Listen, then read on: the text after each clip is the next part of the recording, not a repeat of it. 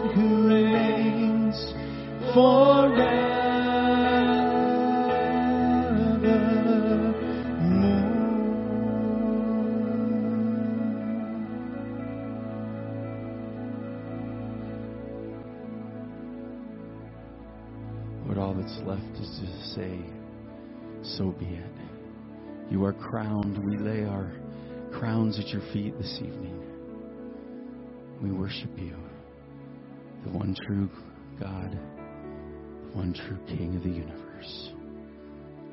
Most importantly, we lay our lives at your feet this evening, too, as an offering, telling you that we love you. Teach us now, Holy Spirit, in Jesus' name. Amen. You may be seated. Well, if you would open up your Bibles to 1 Corinthians chapter 8 as we continue our study through the Bible. I'm excited about all the things that God is doing and all the things that God has done. I got to brag on Tom and the worship team and, and all the staff. Last week was just amazing to be able to come together last Wednesday and to celebrate communion. And then, uh, if you missed Friday night, you missed a treat. We had about over 200 people, and to see four churches come together, one of them singing in Spanish, was just amazing. Yeah, and it, it gave me this idea, just on a small scale, of what heaven would be like to be able to truly worship at the throne with all of these people of all of these times and just what that would be. And and then Sunday was, was another amazing time. We had about 450 people come through between sunrise and, and the second service, just doing some great things, and it was it was awesome with that. And we have uh, three people that are going to get baptized coming this Sunday. So if you're watching online or you're here and you want to you want to get baptized, um, listening to the testimonies is really really cool, um, and and hopefully you'll be able to get to know these people uh, Sunday and and just hear what God's doing. Just some again some amazing things. I'd like to um, before we get into our study, kind of give you an update on the Ukraine donations. I I know we had some extra money come in on Sunday, but we had over seventeen thousand five hundred dollars come in just from the donations. So we sent over twenty two thousand. We will be sending over twenty two thousand dollars. Uh, to be able to go in, to Ukraine, but I got an email from um, or a Facebook post from a team that is going in, and it was five hours ago that they were getting ready to go. They had loaded up two vehicles plus two trailers loaded to the hilt with all kinds of stuff. And they're asking for prayer as they go in. There's a team of four. I'm not going to give you their names. Um, but they're going to be going into Ukraine and doing a turnaround trip. So they're going to go in, they're going to drop the stuff off, and then turn around and, and come back out. So can we pray for them real quick? Cover them in prayer? That'd be great. God, I thank you that we can come before you and we can lift up our brothers and, and know, God, that you can set an, uh, your angels charge over them, over the vehicle. Lord, we pray that mechanically everything would work. Lord, I pray that you would pave the way and open the doors and, and, and all the checkpoints and everything that they got to go through to get these resources into the hands of people that are in need. And most importantly, God, that uh, not only just these resources, but your love, that, that they would know that they are loved. And so, Lord, Lord, I pray for safety. I pray for divine appointments, asking God that you would give to them um, a great peace. And as uh, resources come in, may they, they distribute, that we would be conduits of blessing, partnering with our brothers and sisters across the globe to meet people's needs and to share the gospel. We thank you. In Jesus' name. Amen. Well, tonight we're going to be turning the corner and, and to another topic that Paul is dealing with here in uh, 1 Corinthians 8 and 9.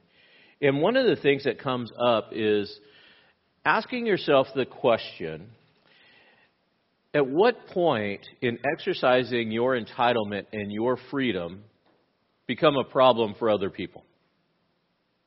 And we all have personal freedoms and we all have entitlements and we all have rights. But at what point does exercising our entitlement and our personal freedoms, our preferences, become a problem for somebody else. After all, we want what we want. We want to be comfortable. We want to be in that place. But should we be careful in exercising our freedom when it affects somebody else? When it brings a cost against somebody, even to the point of their faith? Paul is writing to the church of Corinth, a, a carnal church that as we're going to see, because of pride, had gotten to this place of exercising a freedom based on the sense of entitlement. Entitlement is not something that we see in, in the scripture, but we do see it in our world, but it all comes about the same way. It all comes from this idea that I deserve this. Have you ever heard people say that? It's my right. I deserve it. Right? You owe me. And, and all of these things. And for the Christ follower, there's a real fine line that we have to walk within that. And I think by the end of our discussion tonight, we should be taking a look at how important is our freedoms in light of the well being of others. What is it should we exercise and, and living out our personal freedoms, and at what cost for the other person? And if we're exercising our freedoms, our personal freedoms, at the cost of other people, what does that say about us? What does it say about our faith? What does it say about who we are as a Christ follower. So as Paul is introducing this next section in this letter, again, he's responding to questions and concerns that the Church of Corinth has already written to him within this. And there was a tension that existed in Corinth. And the tension, what was happening behind the tension was very specific. There were people that were struggling in eating meat that was offered to idols. Now, you've got these Jews and these Gentiles that are all kind of together in the Jewish culture you couldn't eat meat that was offered to idols. In the Gentile culture, they grew up eating meat to offer to idols. It was a good deal. You know, if if you wanted, you know, a, a really good steak, well, you know, a portion of it was offered to an idol, but it was discounted because you're not getting the whole thing. And with that, so it was a good deal. But for the Jews, idolatry was was abhorrent, and they grew up within that culture within that. And so a lot of the contention that was going on in the church is focused, and it's coming out with one thing. There are times when we find that there is contention between people, and it, it, it's pinpointed on one issue, but it's really th- not that issue. There's an emotion or an attitude that's behind the issue. And so Paul does a really good job of, of weeding that out and then giving us the example of, of how to, uh, to deal with this. He's going to, in fact, over the next few chapters, 8, 9, and, and 10, he's going to deal with this topic because it comes up in three different ways. One way is that they were struggling with eat, eating the food that was offered um, to idols in the temple area of the idol. So what was happening was the, the Gentile Corinthians were invited to these, these parties, these gatherings that was in the temple area of the idols and they were going to the barbecue at the temple area of the idol. Well, they had always done that. It was a cultural thing. But the Christians, some of the Christians were looking at it going, should you really be doing that, going into that place? And so there was a tension that was there. And then later on in chapter 10, eating food that was purchased at the market that may or may not have been offered to idols. And then finally, going to somebody's house where they prepare food for you and that food may have been offered to idols. So you can see it's a real sticky point because it deals with a person's faith and how they how they engage with idolatry or refuse to engage with idolatry. And in the Church of Corinth and in, in, in that whole culture, idolatry was widely accepted.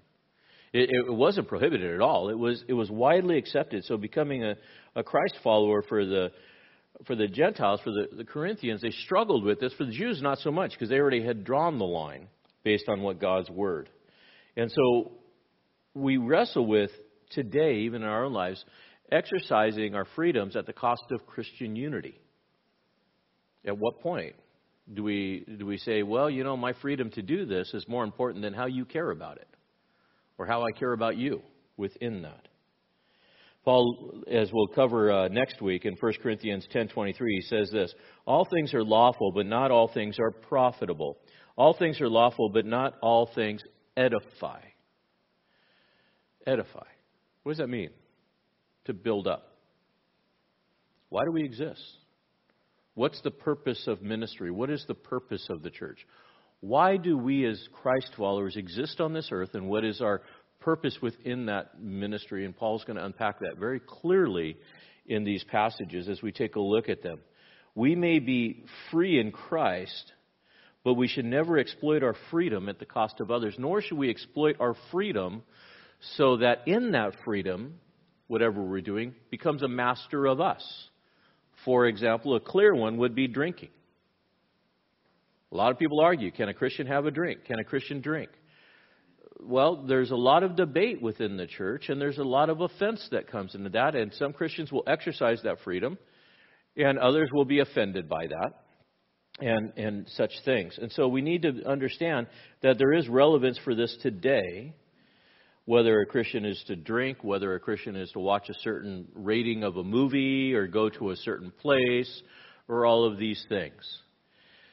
Please don't get lost in the weeds we need to look at what the heart behind it is and what the attitude, because that's what Paul addresses within this. And to be able to do this, one of the things that Paul does do is he does draw a line in actual participating in idolatry and sexual immorality. He will draw a line and say, You cannot be a Christ follower and an idolater. You can't be a Christ follower and a fornicator or someone that is sexual. You cannot be. There's a line there within these things. But there are some grays that people struggle with. And so Paul addresses this. What is the goal? What is the goal? Often, when I was teaching youth ministry, we would talk about things like this, and I would say, you know, a lot of people want to know where that line is. Why do they want to know where the line is? To see how close I can get to that line and not cross over. Is that the way we should live? How close? Am I close? I, I oh man, I, I want to, you know, I, no. We shouldn't see how close we can get to the line before we cross over. We should go the opposite way within that. So let's dive right into it. Chapter 8's got 13 verses. Chapter 9's got, I think, 27 or such. So we'll, we'll take a look at this. He starts out in chapter 8. He says, Now concerning things sacrificed to idols, we know that we all have knowledge. Knowledge makes arrogant, but love edifies. If anyone supposes that he knows anything, he is not yet known as he ought to know. For if anyone loves God, he is known by him. And so he starts out with the first thing, and he, he lines up this contrast. What's the contrast? When you look at this, what do you see as the contrast? Well, he starts out now concerning, so that tells us it's a change. Now concerning what? The things sacrificed to idols. Well, here's our topic. The things sacrificed to idols. The things that they're struggling with. As I said, the, the, the meat idols, the meat that was being offered to idols, and within that. But what really is the problem? Now concerning the thing Notice how Paul goes right into the emotion. The contrast between knowledge and love. Knowledge puffs up. It, it elevates the person in arrogance. I love how Paul goes after the church of Corinth in the Grecian culture because they were all about wisdom and they thought in their mind, I can have great wisdom, therefore, wisdom equals holiness. Well, you could be the smartest person in, in the room, but if you have not love, are you doing anybody any good? No. And so within this, he says this we all have knowledge, but knowledge makes arrogant, but love edifies. The problem with the church of Corinth is they felt that they were intellectually superior. I know the scriptures. I can exegete the passages. I've got my theology sound. And this is my theology, and this is the way that it goes. And I've got really good theology. I went to cemetery. I'm, I'm sorry, seminary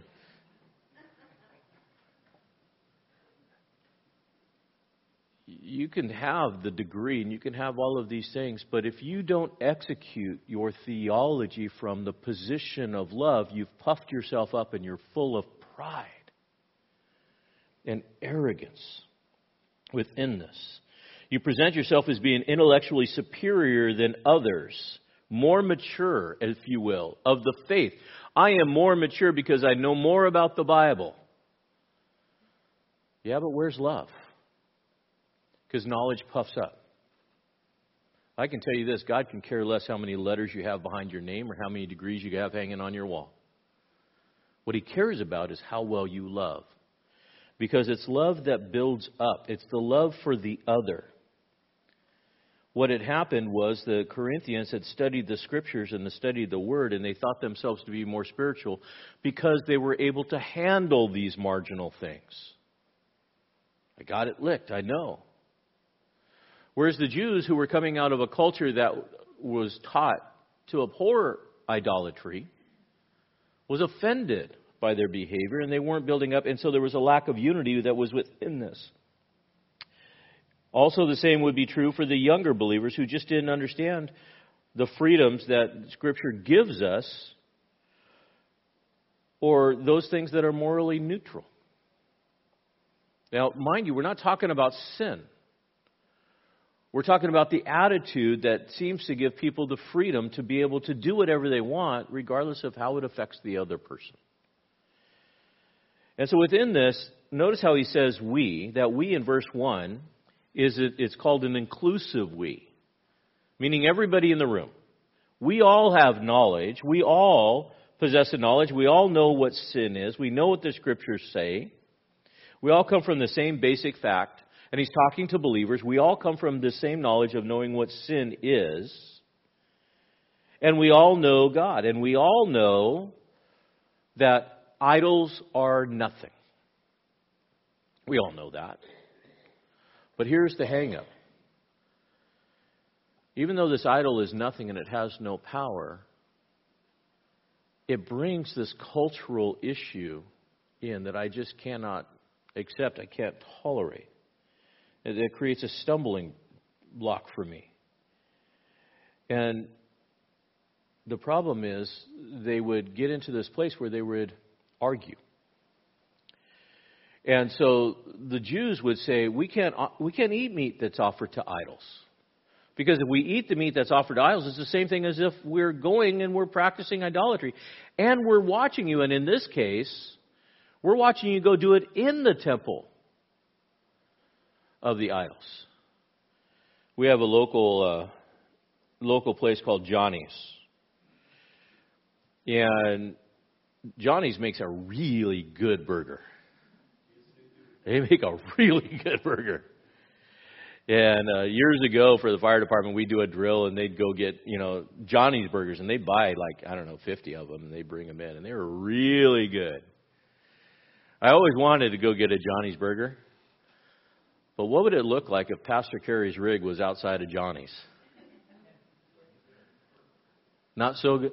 So I choose not to go into Johnny's, even though the burger's good, because even though I have the freedom to do it to go into that place. It gives this perception that could cause somebody to stumble, that would cause somebody to fall, to cause somebody to, to think inappropriately or have an issue. Even longer ago, when I was living in Southern California, I lived in Huntington Beach and I and I did ministry in Whittier and it was about a 35 40 minute drive in between. So I wasn't ministering in the same place that I was working, but I was serving with Harvest Crusades and I was doing uh, outreach and all these different things. And I was outside one day watering my yard and and I had an O'Doul's. Now an O'Doul's is a non-alcoholic beer. I like the taste of beer, so I was out there watering the yard and and doing that and and all this. And I had a Harvest Crusade, and it was just the time for the Harvest Rally. And the Harvest Crusades back in, in California are a big deal. They get like anywhere between 50 to 60,000 people a night. I'm out there and I got a Harvest Crusade shirt on and I'm watering my yard and this guy comes by and he goes, Harvest Crusade! I was there last night and I just got saved. I accepted Jesus. And just as he said that, he looked down and saw the O'Doul's in my hand and it, you could see like the blood drain out of his face, the countenance fall. And he just didn't say another word and walked away. And I thought, oh, boy, did I blow it. Boy, did I blow it. That would be like those that would exercise their freedom and go into the temple of the idol and are eating at a party or a meal, and other people are coming by going, ah, that doesn't work and being stumbled by that. And you have to ask yourself the question was it really worth it to cause an offense?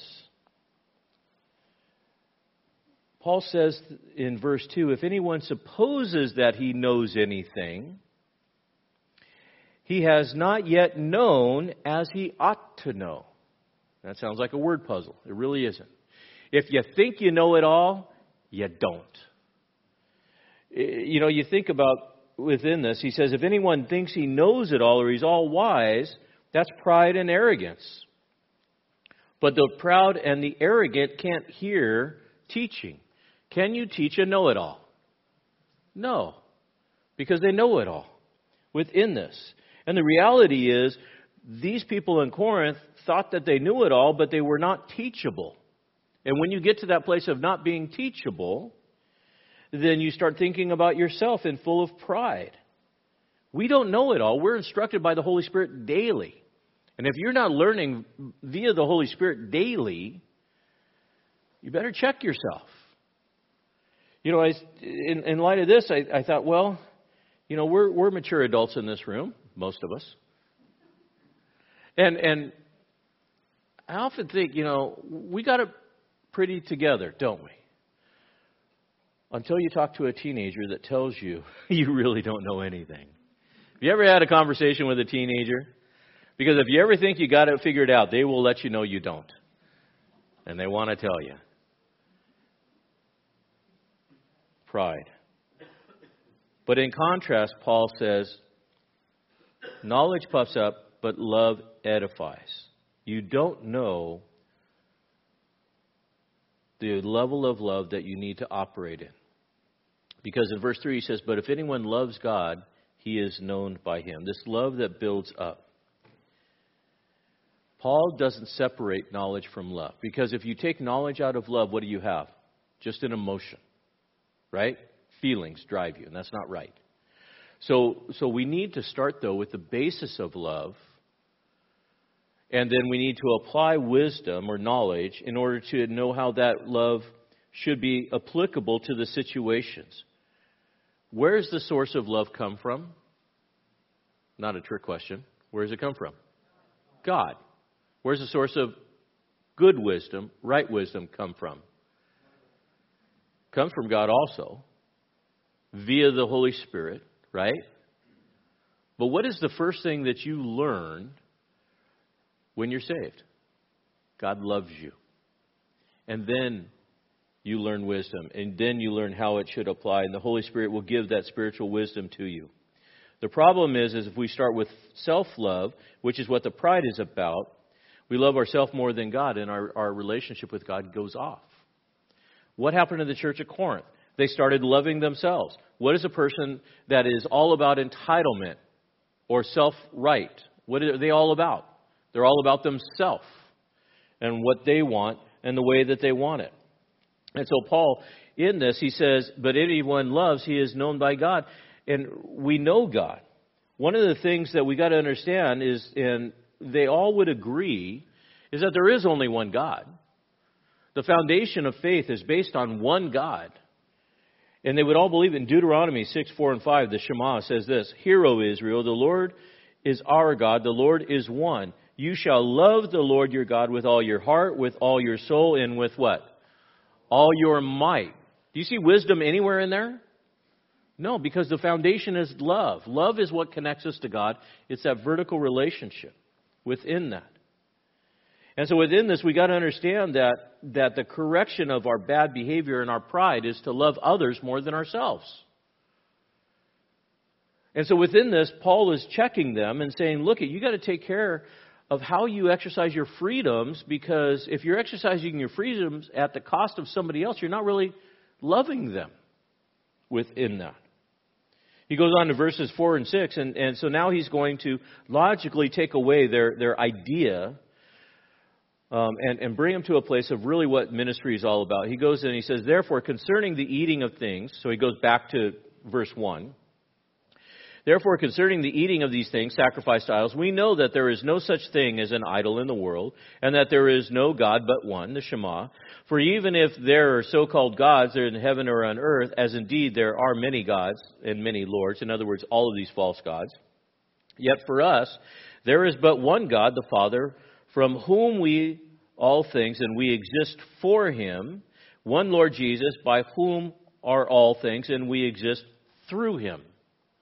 So in verses 4 through 6, Paul says, look at where do we start? We start with unity. One God, one faith, one Lord. And it and is all based on that love relationship. There was a lot of idols in, the, in that time, but you think about how do idols get their power? Can an idol have power? In itself, it can't. So, how does an idol get power? It's what you give to it, right? what, what you uh, align to it, what you empower it with. And, and that is you that's doing it. So if we separate ourselves from these things and we, and we all agree there is one God, that's where we start. One God, one Lord. Okay. We're all on the same page. And with this, then he says in verses 5 and 6, for there are so-called gods, there are indeed there are many, yet for us, for us, Christ followers, there is but one. Note, from whom are all things, and we exist, what? For Him. Now, that might be revolutionary. You don't exist for you, you exist for God. I don't exist for my personal pleasure. I exist to glorify God in all that I say and do. Can we all agree on that?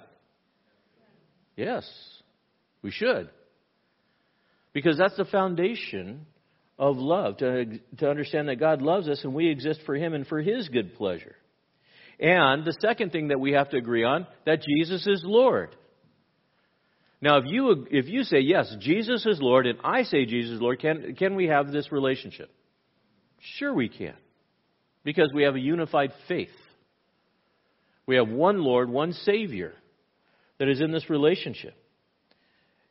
Furthermore, when he talks in, in this all the way in, he says, We exist for him, one Lord, whom all things, and we exist through him. Okay? We all serve the same God. We all have one Lord. And we all exist according to his playbook for his purpose. Can we all agree on that? Absolutely. Okay, now we can have unity within the church. Now we can move forward. We need to understand that within this, as, as a new creation in Christ, Jesus is Lord over everything, all things. Okay? One God, one faith, one Lord, and Jesus is Lord over all things. Is Jesus Lord over all of creation? Shake your head, yes. He is. Is he Lord over all the animals that we would kill and eat? Yes. Cows and pigs, right? We can have it all. He's Lord over it all. And so within this, if Jesus is taking something that we thought was unclean and makes it clean, if Jesus says it's clean, one God, one Lord, and he declares it as clean, is it okay to eat it? Yes. Absolutely. How do we know that? Because he did it with Peter. And it wasn't so much about the animals, but it was Peter's issue with going to a Gentile's house with Cornelius in Acts chapter 10, verses 13 to 15.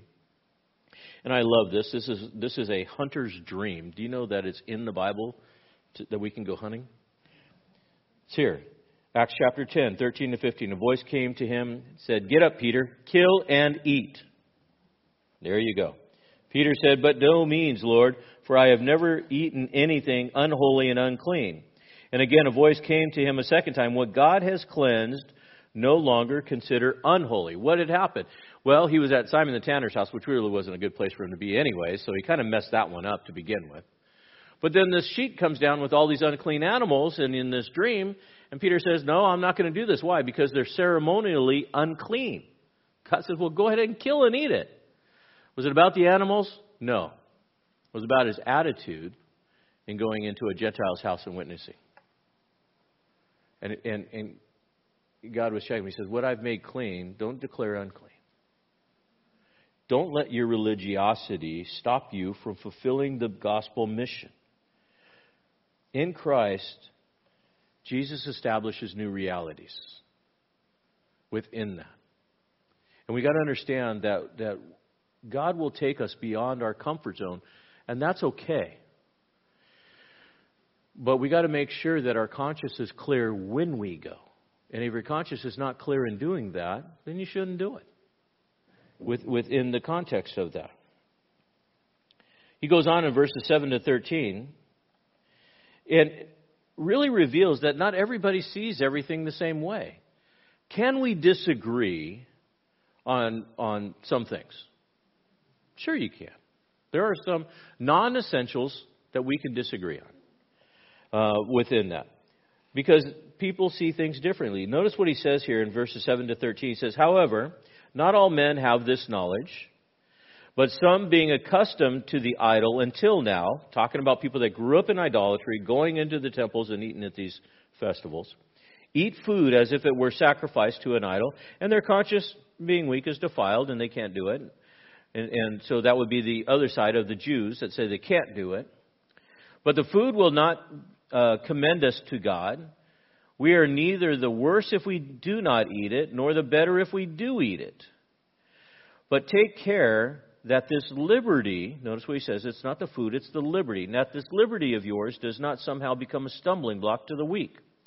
For if someone sees you who have knowledge dining in, note, an idol's temple, will not his conscience, if he's weak, be strengthened to eat the sacrifice to idols?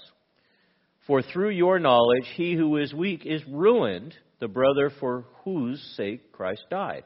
And so by sinning against the brethren and wounding their conscience, when it is weak, you sin against Christ. Therefore, if food causes my brother to stumble, I will never eat meat again, so that I will not cause my brother to stumble. So, what is this illustration? The illustration that Paul gives is the one that I mentioned earlier. So you got a guy that's eating in the temple. You got another guy who is is young in his faith, weak or immature in his faith, and he sees the guy eating in the temple, but his conscience says, "I can't do that." But I see this mature Christian that is doing it. So I go in and I do it and I sin against my conscience. Because I'm following the example of somebody who I see as being mature. But by following that example, I'm sinning against my own conscience. So, what did the stronger brother do? He set up a scenario to cause the weaker brother to fall into sin. And that's the concept behind stumbling. Creating a situation where you cause somebody, it's not just the look, it's where you bring them to a place where they are following you. You can see to step over that, but they can't, and they stumble in following after you. It's not a mere perception, but it's an action that takes place. And so Paul says this Not everybody has this knowledge that idols are nothing and God is everything. And, and so within this, that these idols should be considered powerless. Not everybody has that, that construct, and so they struggle with this. But for the Jew who is living there, if he knowingly sins against his conscience, that's a problem, isn't it? That would be the scenario where, where you are now responsible. And what Paul says, it's as if you were sinning against Christ himself. The difficulty is there are some people that grew up doing something that is a cultural norm, and they're okay with that. There are others that say, no, I can't do that. But if I'm really going to fit in, I need to follow after them. But all along, their conscience is, is having an issue. The problem is the stronger brother then comes in and says, "Hey, it's okay. It's okay for you to do that." Guess what? It's not my call. It's not the stronger brother's call. They should actually step back and and not try to draw that person into a place where their conscience is is convicting them. But everybody's going to have a different perspective on how they can worship. There are those that believe that in order to go to church, you need to wear a suit, and you need to wear a tie, and you need to do all of these things because that is what is, is considered acceptable. And there are others that say, well, you know, I can wear whatever I want shorts, barefoot, I'm okay with that. Is it okay for those two perceptions to exist in the same place? Yes. yes. Is it wrong, though, for the person who has the freedom to wear shorts and barefoot to go to the person that's wearing the suit and say, Look, it, you're spiritually immature because if you were really mature, you'd dress like me? Would that be inappropriate? Absolutely. Because you take your conviction and you force it onto somebody else's conviction that causes them to sin against them, their, their own conscience within that. And so we should celebrate our differences. We should make central the central things, the things that, that, that are non negotiable. One God, one faith, Jesus, empowered by the Holy Spirit. Those are non negotiables. Does God really care what you wear to church? Nope. What does He care about? Your heart. Does God really care what music is being played? Nope. What does He care about? Your heart. The heart of worship. And so you need to make sure that, that you're not that other person that is or appears to be knowledgeable, that exercises your, your knowledge at the cost of pride, because as Paul would say in verse 12, when you do that, when you hurt somebody, you're really hurting Jesus. When you're creating a scenario that is causing offense for somebody by you exercising your right or entitlement within that, that structure that is there, you're actually hurting Christ. Jesus died for that person. And we should never belittle somebody. Put somebody down. Put them in a place that they're uncomfortable. We should have that conversation and lift them up and build them up. I do a lot of funerals. And I always have a conversation with them, uh, especially when I don't know them. When I come and do the service, how would you like for me to dress? Do you want me to wear a suit or do you want casual? I have my preference, but guess what? It's not about me, is it? It's about how to honor that individual. So we look at that, and that's how we should we should handle this. We should we should handle our freedom as something that that we may have that freedom in, but we should never exercise our freedom at the cost of hurting somebody else. And if you know that it is going to offend somebody, don't do it. Don't draw them in within that, in the, within that situation, within that, because to pridefully say, I have the right to do this, is unloving. Paul goes on to model it to show us what ministry really does look like in chapter 9. He says this He says, and, and he uses these four questions in dealing with his rights. Uh, verses 1 through 11, he says, Am I not free? Am I not an apostle? Have I not seen Jesus our Lord? Are you not my work in the Lord? And if to others I am not an apostle, at least I am to you, for you are the seal of my apostleship in the Lord, my defense to those who examine me in this. Do we not have the right to eat and drink? Do we not have the right to take along a believing wife? And even as the rest of the apostles and the brothers of the Lord and Cephas, which is Peter? Or do only Barnabas and I not have the right to refrain from working? Or who at times have served as a soldier in his own expense? Or who plants a vineyard and does not eat the fruit of it? Or who does not tend the flock, does not use the milk of the flock? I'm not speaking these things according to human judgment, am I? Or does not the law also say these things? For it is written in the law of Moses, You shall not muzzle the ox while he's threshing. God is not concerned about the oxen, is he? Or is he speaking altogether for your sake, our sake? Yes, for our sake. It is written, Because the plowman ought to plow in hope, and the thresher to thresh in hope of sharing the crops. And if we sowed spiritual things in you, is it too much if we reap material things from you? One of the things that was being put into check was the church of Corinth had gotten to this place where they really didn't like Paul anymore. They were kind of pushing back. He was the father of the church, but, you know, we, we're doing our own thing. And so they were challenging him in his apostolic authority in his apostolic authority, they were saying, well, you know, we really don't want to support you and all of these other things. And he planted the church. And they were exercising their freedom and say, well, we, you, we've got it wired, Paul. We really don't need you. He says, really? And he asked these four rhetorical questions in, in light of the apostleship and, and how they were treating their teachers. Because it was as if they didn't want teachers anymore. Have you ever met somebody that thought that they knew it all and they didn't need to be taught anymore? Why didn't they want the teacher? Because the teacher was challenging them in their thinking. So Paul says, Look it. Am I not free? And the answer is, Yeah, he's a freeman, not a slave. Am I not an apostle? Yeah, he's an apostle. He holds the office of apostle. And back then, the office of apostle was very high up, well regarded, because the apostles then were sent by Jesus. Am I not an eyewitness of Jesus? The answer is yes.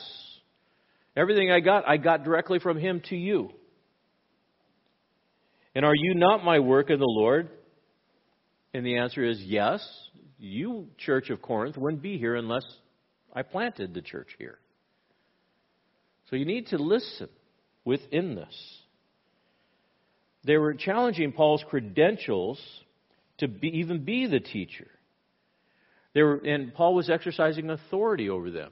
And again, going back to the, the teenager, the rebellious teenager, when they get to the place where they think, well, you can't tell me this anymore. And it's like, well, wait a minute, I'm your parent. Yeah, but you don't know everything. And, and you, have that conversation with them, and they get to this know it all stage. You say, well, wait a minute, let's reestablish authority within this. And Paul was exercising authority and chastising the church. And, and you know, sometimes we got to understand, and it's almost, I was thinking about this, how, how do you illustrate this? Have you ever had your kids where, you know, they come up to you and you're trying to challenge them, you're trying to correct them, and they say, well, Johnny's mom doesn't make him do this. You know what the great answer is? I'm not Johnny's mom. I'm your mom. I don't, I don't deal with Johnny, but I'm dealing with you. And that's what Paul's saying. There are some people that reject his authority, and Paul really doesn't care if somebody outside of the church rejects his authority. What he cares about is his spiritual children. How can I correct you? How can I bring you back to a place of unity and get rid of some of the strife and deal with this, this behavior that's not correct? The church was his spiritual heritage. And, and within this, Paul defends his rights, verses 3 through 6. He says, My defense to those who examine me. So you're saying I'm not, I don't have the right to do this. Well, let's talk about basic human rights. Do I, do I have the right to eat? Do I have the right to get married? Sure. Do I have the right to be provided for by the people that I am serving? Yes. Does Paul really care about these rights? No, but what he does care about, the fact is that they are judging him as not being worthy of being acknowledged within this. They were challenging Paul and they were saying, Paul, you know, you're really, eh, you're just not really our teacher anymore. We don't need to support you anymore. We don't, we don't want to listen to you.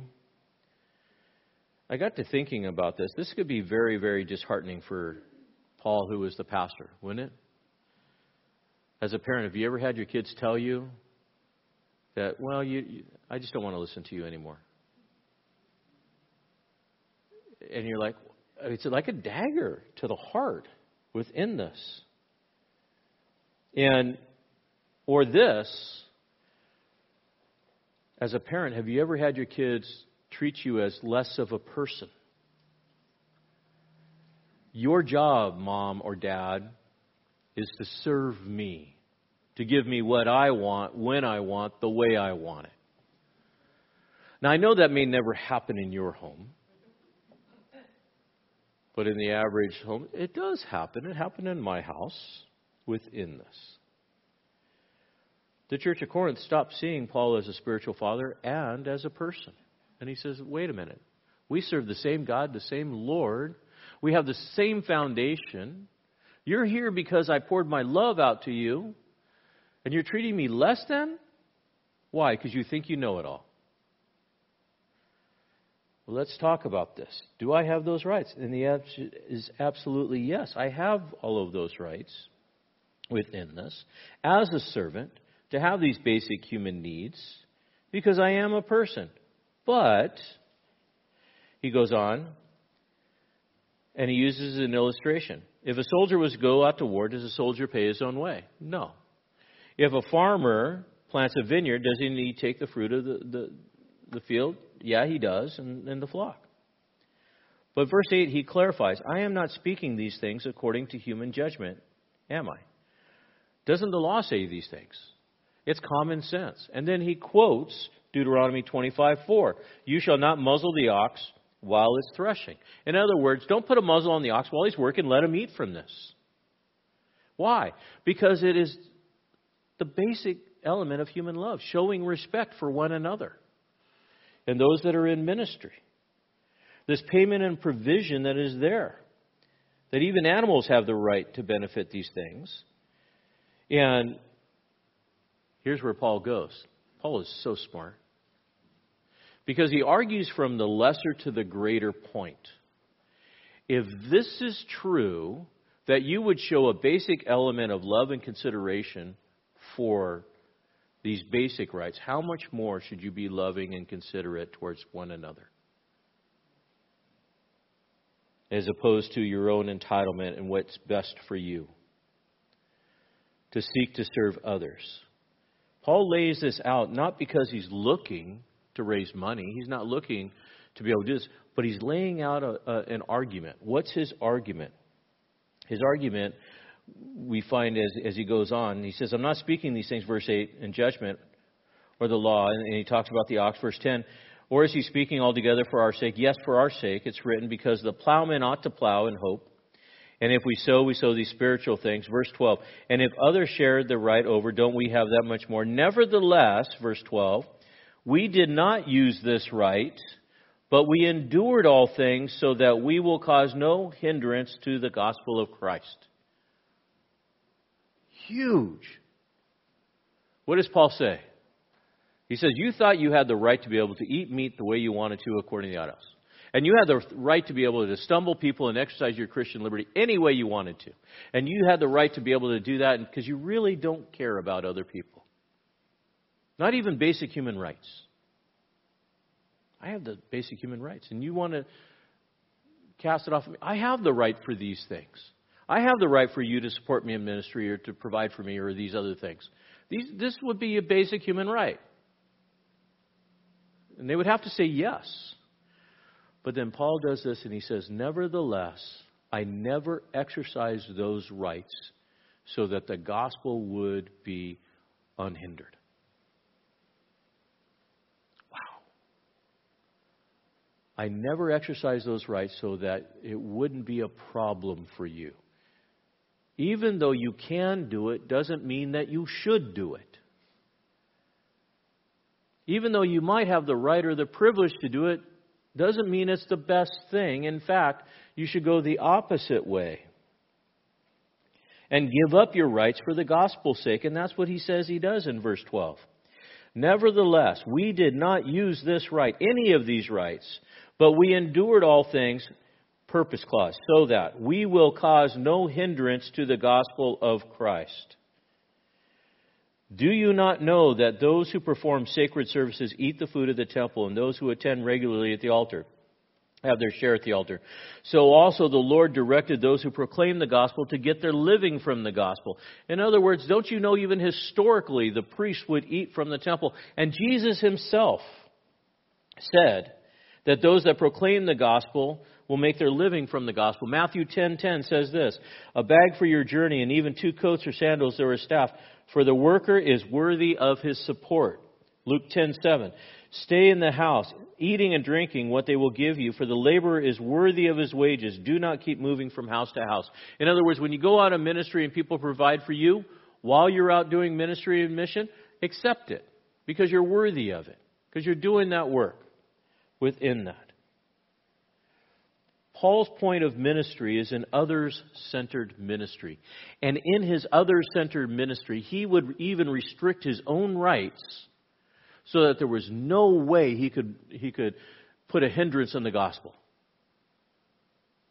He wouldn't exercise his own rights to make sure that there was no way that anybody would ever be saying, Well, Paul, you're just in it for the money. One of the lessons that you have to learn if you're ever going to be in ministry, oh, by the way, you are, is ministry is not about you, it's about the other. Service is about you. Or service is about the other, not about you. You, you haven't come to, to be served, but to serve. And, and as Jesus says, give his life for many. It doesn't matter if it's children's ministry, ushers ministry, nursery ministry, or professional pastoral ministry. Ministry is not a job. If you want a job, go get go to Walmart. Ministry is a lifestyle, and it is a constant putting the other first. It is a self-sacrifice. Ministry will cost you. It'll cost you time, it'll cost you energy, it'll cost you resources. Why? Because you want to see the other come to faith. You want to see the other grow. You want to see the other build up. And what does it look like? Well, it looks like taking time out to give a guy who sleeps out on the street a ride to go catch a bus. What does it look like? It looks like sitting down and having a cup of coffee with somebody who's all by themselves. Or visiting the widow that hasn't been out because she's scared of getting COVID. Taking that time. It's about the other, and it is a self sacrifice. Paul had the right to receive provision, but he would intentionally not exercise that right to make sure that the gospel was free to all. In fact, in verses 15 to 18, he says this But I have used none of these things. I have used none of these things, and I am not written, writing these things so that it will be done so in my case. For it would be better for me to die than have any man make my boast an empty one. For if I preach the gospel, I have nothing to boast of, for I am under compulsion. For woe is me if I don't preach the gospel. For if I do this voluntarily, I have a reward. But if against my will I have a stewardship entrusted me, what then is my reward? That when I preach the gospel, I may offer the gospel without charge, so as not to make full use of my right in the gospel. One of the things that we intentionally do here is we provide funeral services for free for the community. That we could boast about it? Absolutely not. We should never boast about that. But on people's worst day, we should love them. And it has been effective because we share the gospel with many, many, many people within that. And we keep the gospel free. We are, we are not creating a scenario where somebody is obligated to pay for the gospel or to get paid or to, to, to make a killing on it within this. And Paul was compelled by the Spirit to preach the gospel, to do it voluntarily. Now, does that mean that, that everybody should say, okay, you know, I'm going to I'm to live a monastic lifestyle, I'm going to live a life of poverty for the sake of the gospel? That's not necessarily the case. As I said earlier, you've got to go based off of your convictions. And the worker is there. But in Paul's case, as an evangelist, he chose that. That was his decision. But understanding this, that it's a stewardship, Paul saw that the stewardship was entrusted to him. My question to you tonight is this What has God made you a steward of?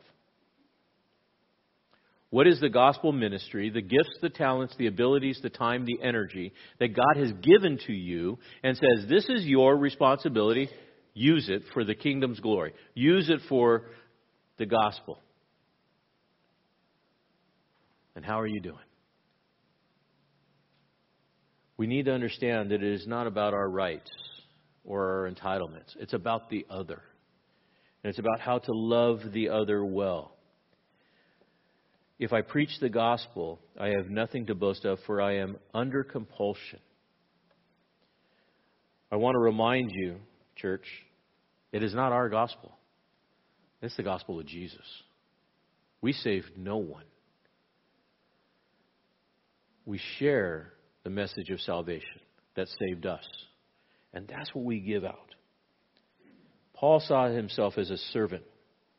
As he ends, as we come to an end of this, he says this in verse 19 For though I am free from all men, I've made myself a slave to all so that I may win the more. To the Jews I became as a Jew so that I might win the Jews.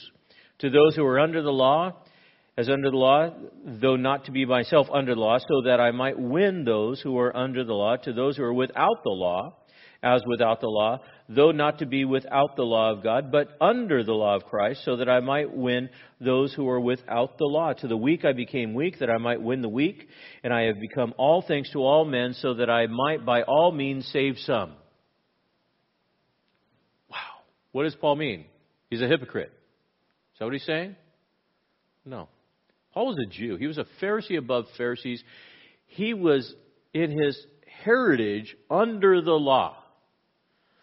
So, what did he do? He gave up all of his personal rights and put himself in a position to be a servant of God wherever he was. And to the Jews, then he would practice in a manner that was, that was like the Jews. To those that were non Jews, without violating the law, he would eat meat because it wasn't a problem for him. To the weak, he would, he would exercise humility within this. In fact, he became like Jesus. In Philippians chapter 2, verses 5 through 8 says this Have this mind in yourselves, which was also in Christ Jesus who, although he existed in the form of God, did not regard equality with God a thing to be grasped, but emptied himself, taking on the bondservant, and be made in the likeness of men, being found in appearance as a man, he humbled himself by becoming obedient to the point of death, even death on the cross. How did Jesus present himself to you and I? A human, just like us. Did his nature or character change? Was he still divine? Yes. Did he sin? No. But he became relevant to mankind in adding to himself humanity. Being in that place where he was approachable. And in Mark 10:45 and I alluded to it earlier for even the son of man did not come to be served but to serve and to give his life as a ransom for many. Ministry is going to require missional thinking. Hudson Taylor, in order to be an evangelist to China, do you know what he did? Hudson Taylor? Hudson Taylor, in order to become an evangelist to China, you know what he became? A Chinaman. He would dress, wear his hair, do everything accordingly within that. Why? To be able to convey the gospel message in a manner that was appropriate to the Chinese. And so he, he lived his life that way. To the Jew, Paul lived under the law. To the Gentile, he lived outside of the legalists. To the weaker brother, he, he, he, acquiesced to those that needed to be taught easily. That word weaker there literally means to the unlearned. And so what did he do? He didn't talk high theology, he put the cookies on the bottom shelf. Why? So that I might save some and share the gospel with many. What was Paul's goal? excellence. Excellence. He ends with this sports analogy. I think Paul really liked the, the games. He says this Do you not know that those who run in a race all run, but only one receives the prize? Run in such a way that you may win. Everyone who competes in the games exercises self control in all things. But then do it to receive a, they do it to receive a perishable wreath but we an imperishable. Therefore, I run in such a way as not to without aim. I box in such a way as not to be beating in the air, but I discipline my body and making it a slave so that after I have preached to others, I myself may not be disqualified. Four things that he says in this last part. He says, run the race well. You're in a race. It's a marathon. This Christian journey is a marathon. But when you enter a race, you just don't enter a race and you say, oh, yeah, I'm just in the race. No. You run the race to win. You want to be first. You want to, you want to go first and be excellent within this. He is in mind the Isthmian games that were held every other year in Corinth. He was speaking a language they would have understood, and the runners that would run then, they would run naked. Now, that's a mental picture you don't want to have. Why would they run naked? so that there was nothing entangling them. There was nothing that would slow them down because they wanted to win. Why did they want to win? Because they want to be awarded the wreath that says you're the winner. You don't get in the race just to say you get in the race. People run today just for fun and they dress all funny with like tutus and all these different goofy things. These were athletes. These are Olympians. Spend their life preparing for this. Paul says, "This is my this is the way that I want to be. I want to I want to run to to win within this. I want to cast off these things that easily entangle us." And, and so within this, what do you do? Well, you have to exercise self control. Not only are you running this race and running well, but you want to run for a reward. 2 Corinthians 5.10 says this, For we must all appear before the judgment seat, and that word judgment there is bema, bema seat of Christ, so that each one may be recompensed for his deeds in the body according to what he has done, whether good or bad, another reward. Do you realize that you're going to have to stand before Jesus and give an account for your life here? And you're like, I thought all my sins were. T- t- yeah. But he has a reward for you. This crown, this victor's crown, saying you did well. What I want to hear when I get to heaven well done, good and faithful servant, enter in. What I don't want to hear, which scares me, yeah, you made it in just by the skin of your teeth. At the Bema Seat judgment, I want to be able to have rewards given to me. Why? Because in Revelation 4 and 5, those very rewards are going to be cast before the throne of God. I want to have something to, to give back as an offering. Not for my own pride, but I have something to show that says, Yes, Lord, I did this for you. This victor's crown. We need to run with purpose. He uses the illustration of a boxer. What would you think of a boxer that got into a ring and went up against his opponent, but instead of hitting his opponent, he just walked around the ring and swung in the air? You say that guy got hit in the head a few times too many. No, you want to be on target. Paul's ministry was on target. What was his target? The gospel message. How do you get there? You discipline yourself. Notice he says in verse 27 But I discipline my body and make it my slave. In other words, an athlete is going to deny himself rights and privileges in order to be the best that they could be. So at the end, when he stands before that, that judgment seat, he's got to be able to stand in honor. And he says, okay, yeah, this is for you. We need to be able to get to that place where we say, you know, I could do this, but it's not the best thing. I'm exercising my freedoms at the cost of unity and hurting other people. Why? Because I'm making it all about me. It's not all about you. It's not all about me. It's all about Jesus. And it's all about the other. And when you're serving the other, you're really serving Jesus.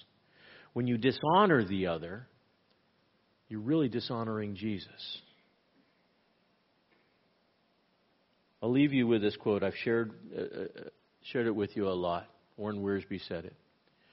Ministry takes place when divine resources meet human needs through loving channels for the glory of God. Whether you're in this room or watching online, you're all ministers. You're all evangelists. People are watching. The body is leaning in. How are you serving? We've been praying for revival, and I think we are on the threshold of revival. Why? Because this world is going to hell in a handbasket. And people need to know that they are loved. Does it mean that you don't get the pretty pony? Yeah, it's okay. You don't need the pretty pony. Why? Because people need Jesus. So let's give them Jesus. Let's love on them. Let's share that love and let's serve one another. Let's pray. God, I thank you that you've given to us this hope and this future, that you've given to us the power to be able to to honor you with our lives and to be able to share this gospel message that changes lives. God, I would pray for us as a group that we would understand this and embrace that, that ministry that you have for us, whatever the context of that ministry is. Whether it's in work or, or in a classroom or at a home or in a business, whatever, whatever the case is, in church or on the streets. Lord, I pray that we would bring to people the gospel message. It's not about personal gratification. It's about you, Lord Jesus. And when we realize that our lives are, are all about you, it's in that place we will find satisfaction. We won't find satisfaction in this world. But we will in you, Lord Jesus, because you are more than enough. And you will satisfy the, the soul. as we close out tonight and we sing this song, may we realize that you are enough. May we declare it as our creed. We thank you. In Jesus' name, amen.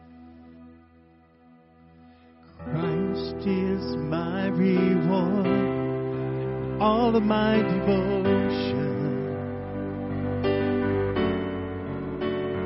Now there's nothing in this world that could ever satisfy.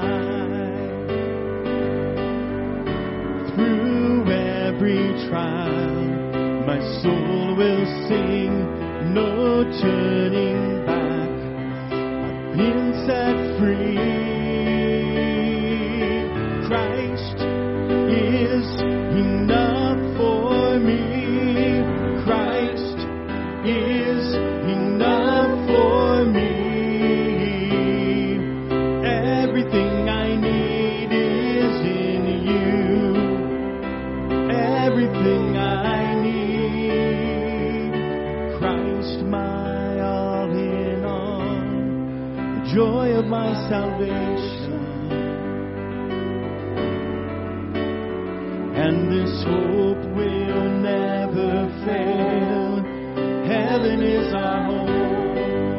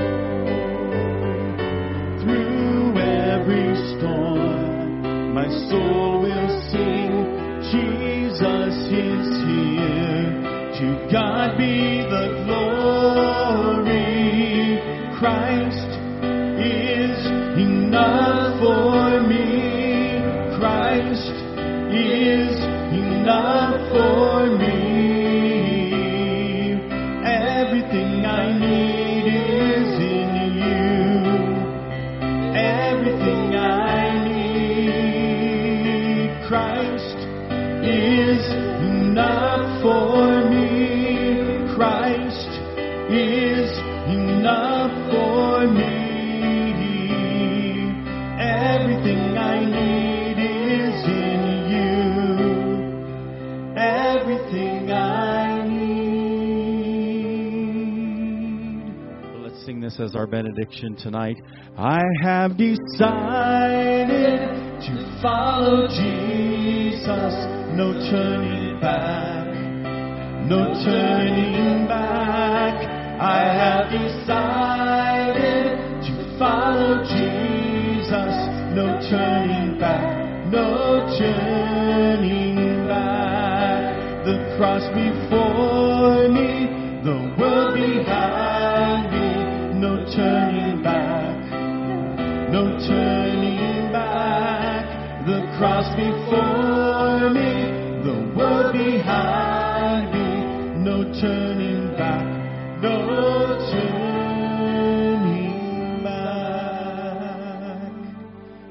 said, Amen. Praise Jesus. Have a great weekend. We'll see you on Sunday. Thanks for joining us in the study of God's Word with Pastor Kerry Wacker. We'd love to have you join us in person for worship each Sunday morning at 9 a.m. or 10:45 a.m. We also meet Wednesday nights at 6:30 p.m. Warren Community Fellowship is located at 56523 Columbia River Highway in Warren, Oregon, between Scappoose and St. Helens. For more information about Warren Community Fellowship or about WCF Ministries, call us at 503 397 4387. And don't forget to like us on Facebook.